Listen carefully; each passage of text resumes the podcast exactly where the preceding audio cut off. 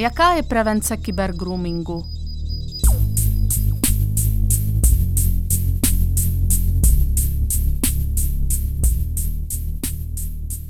Existují pravidla pro děti a existují pravidla pro rodiče. A těch pravidel pro děti je několik. To první pravidlo je, a je hrozně důležité, nenechat se oklamat sliby virtuálních útočníků. Virtuální útočníci skutečně dětem slibují neuvěřitelné věci, dokonce jim eh, jsou schopni nabídnout peníze, nabídnout jim různé, různé věci, ošacení a, a skutečně jim to poskytnou.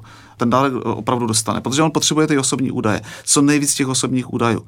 Pokud to dítě nepřemluví eh, k nějakému osobnímu setkání, tak eh, to dítě naopak začne vydírat. Nejnebezpečnější osobní údaj, který de facto může od toho dítěte ten groomer získat, je fotka obličeje což fotku obličeje v současné době má na internetu skoro každý. Jak chcete fotkou obličeje vydírat? A velice jednoduše. Často to funguje tak, že vytvoří teda koláž, vytvoří koláž, kde je obličej toho dítěte, obnažené tělo, a, a napíšu tomu dítěti, tak podívej se, ty nepřijdeš na osobní setkání dobrovolně, podívej se do přílohy, napsal jsem tam tvoje jméno, příjmení, tvoji adresu, veškeré tvoje osobní údaje, a napsal jsem tam, že, že jsi uh, gay, že jsi prostitutka, že jsi uh, zloděj. Tohle to 500krát vytisknu a v okolí tvé školy to vylepím. Přijdeš na to osobní setkání nebo nepřijdeš? A stane se, že nepřijde? Možná jste se měl zeptat jinak, jestli to ten groomer skutečně udělá. No, to si to čekám, jestli pak nastane... Neudělá. Tady je potřeba skutečně zase dětem říct, že groomer to, tohleto neudělá. Jako ne, nemáme případ, že by ten groomer a skutečně vytvořil tu koláž, ale neudělá to, že by ji vytiskl 500krát a chodil a lepil to někde v okolí toho dítěte. Tady je potřeba těm dětem říct, a to my dětem říkáme, že právě nenechat se oklamat nejen těmi sliby, ale i těmi výruškami. No a okamžitě to říct rodičům.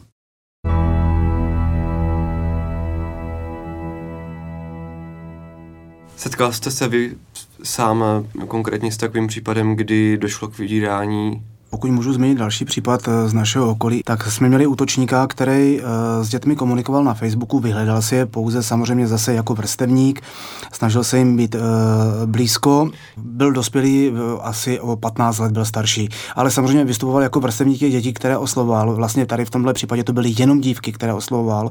A on si je vyhledal sám na Facebooku, protože ty dívky tam měly zveřejněné nějaké svoje postavy, nějaké svoje kroužky, e, viděl, co dělají, jaké mají aktivity a pokud viděl třeba jejich postavu, že jsou štíhle, že jsou poměrně atraktivní, protože ty holky ve 12, ve 13 letech se už dokáží nafotit tak, že tu svoji fotku zveřejní tak, aby byla hezká na tom internetu nebo sociální síti, tak tyto dívky vyhledal, snažil se je oslovit s lákadlem, hele, moje teta v Brně má modelingovou kancelář nebo agenturu a ona hledá zrovna holky e, v tvým věku, které by se nafotily třeba jenom v plavkách.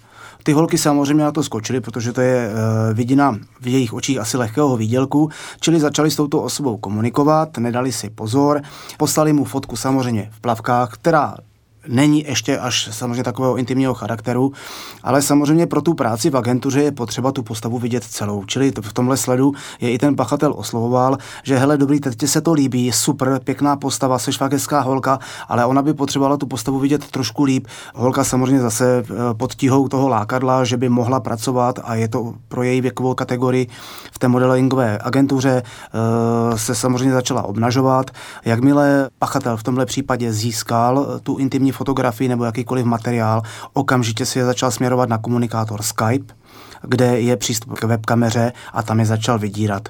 Pod tíhou těchto fotek, že zveřejní jejím přátelům na sociálních sítích, protože věděl, kde mají školu a podobně, nebo že to rozešle na stránky školy a tak dále, vlastně chtěl uh, a nutil ty dívky k různým sexuálním praktikám před webkamerou a tyto, uh, tyto snímky si vlastně uh, nahrával a držel si je sám u sebe v počítači.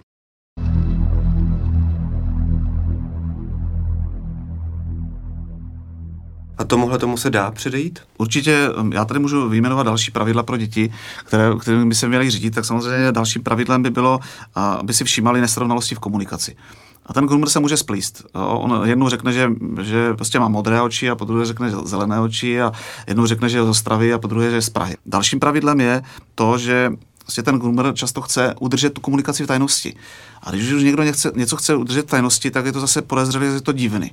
Že ty děti by měly na to zase nějakým způsobem reagovat a, a třeba říct té mamce, je tam člověk, který se mnou komunikuje tak a tak. Dost často chce komunikovat, anebo ten, protože to jsme tady možná nezmínili, ale ten groomer dost často velice rychle začíná do té komunikace dávat otázky, dotazy sexuálního charakteru že děti obecně se stydí mluvit tady o, téhleté, o těchto těch věcech a ti grumři, oni se snaží prostě tu, tu hranici nějakým způsobem probořit, aby to dítě, aby pro to dítě nebyl vůbec problém o sexu mluvit, eventuálně posílat nějaký intimní materiál a tak dále. A dalším pravidlem je vlastně to, aby ty děti skutečně nikomu nezdělovaly se osobní údaje. Za prvé nezveřejňovali ty osobní údaje a nikomu cizímu je nezdělovali. Často právě ti grumři chtějí ty osobní údaje, lákají ty, ty osobní údaje z těch dětí, takže to je další pravidlo.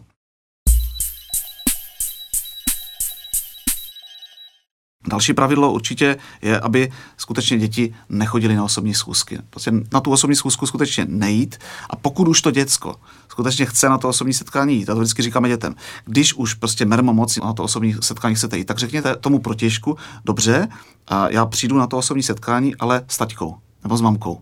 Pokud je to groomer, tak ho to odradí, přestane komunikovat, vůbec eh, s tím dítětem už nechce nic mít. Jakože v tu chvíli to úplně utne. Ano, utne, dost často to utne, anebo začne nadávat, začne být eh, vulgárně, začne psát, ty jsi divná, ty jsi divnej, ty jít na rande s taťkou, s mamkou, to není normální. No a určitě důležité eh, pravidlo a dávat si pozor, s kým se bavím a o čem. Tady platí to křídlené, eh, že bych se měl bavit pouze s tím, z kterého znám, z kterého znám z, z toho reálného světa. To byla pravidla pro děti. Já bych ještě doplnil, eh, kybergroomer nikdy nemá funkční webkameru. On ji nikdy nemá eh, funkční, čili když se to dítě třeba zeptá, pojď se mi ukázat na kameru, a dej mi tam třeba štítek, drž, eh, drž cedulku se jménem nebo jak se jmenuješ a podobně, jo, aby vědělo, že opravdu komunikuje s konkrétní osobou, tak groomer nikdy nemá funkční webkameru. A Ale... ani mikrofon. Takže nezná to dítě ani jeho podobu, ani jeho hlas. Tak, ano. Jenom on čte. Zná, ona, ona zná jeho podobu, ale jeho virtuální podobu, kterou si ten dotyčný vymyslí. Já jsem slyšel dokonce o nějaké praktice, kdy ten kybergroomer může si vytvořit nějakou smyčku, video, kterou teda mhm. pustí tomu dítěti. Mm-hmm. Jak to funguje? Pachatel si natočí smyčku, s nějakým uh, chováním uh, tuto smyčku vlastně zpřístupní tomu dítěti už uh, přes prostřednictvím webkamery a on ji má tak dobře naučenou, že třeba s tím dítětem, když komunikuje, tak on se tam třeba obnaží na té smyčce, nebo mají natočenou. On ví přesně, kdy na, na, tom svým videu odejde, takže on řekne chvilku vydrž, teď jdu od klávesnice, jdu si pročaj. Na té smyčce je skutečně vidět, že odchází. Jo, takže oni mají to chování z toho předtočeného videa perfektně naučený a tím způsobem navádí to dítě. To dítě samozřejmě získá důvěru, že opravdu komunikuje s reálnou osobou, jo, která se mu zjevila na, na webkameře, ale ne, zase nemůže rozpoznat, že, že se jedná o, o nějaký nějakou smyčku, nějaký podvod chyták eh, na něj tak, aby dělal to, co on požaduje. Jak jste zmínil dospělé, tak bychom mohli náš příspěvek teď uzavřít právě i prevencí dotýkající se rodičů, nebo spíš, co oni by preventivně měli dělat. Samozřejmě první věc, co je důležité, aby rodič komunikoval s dítětem.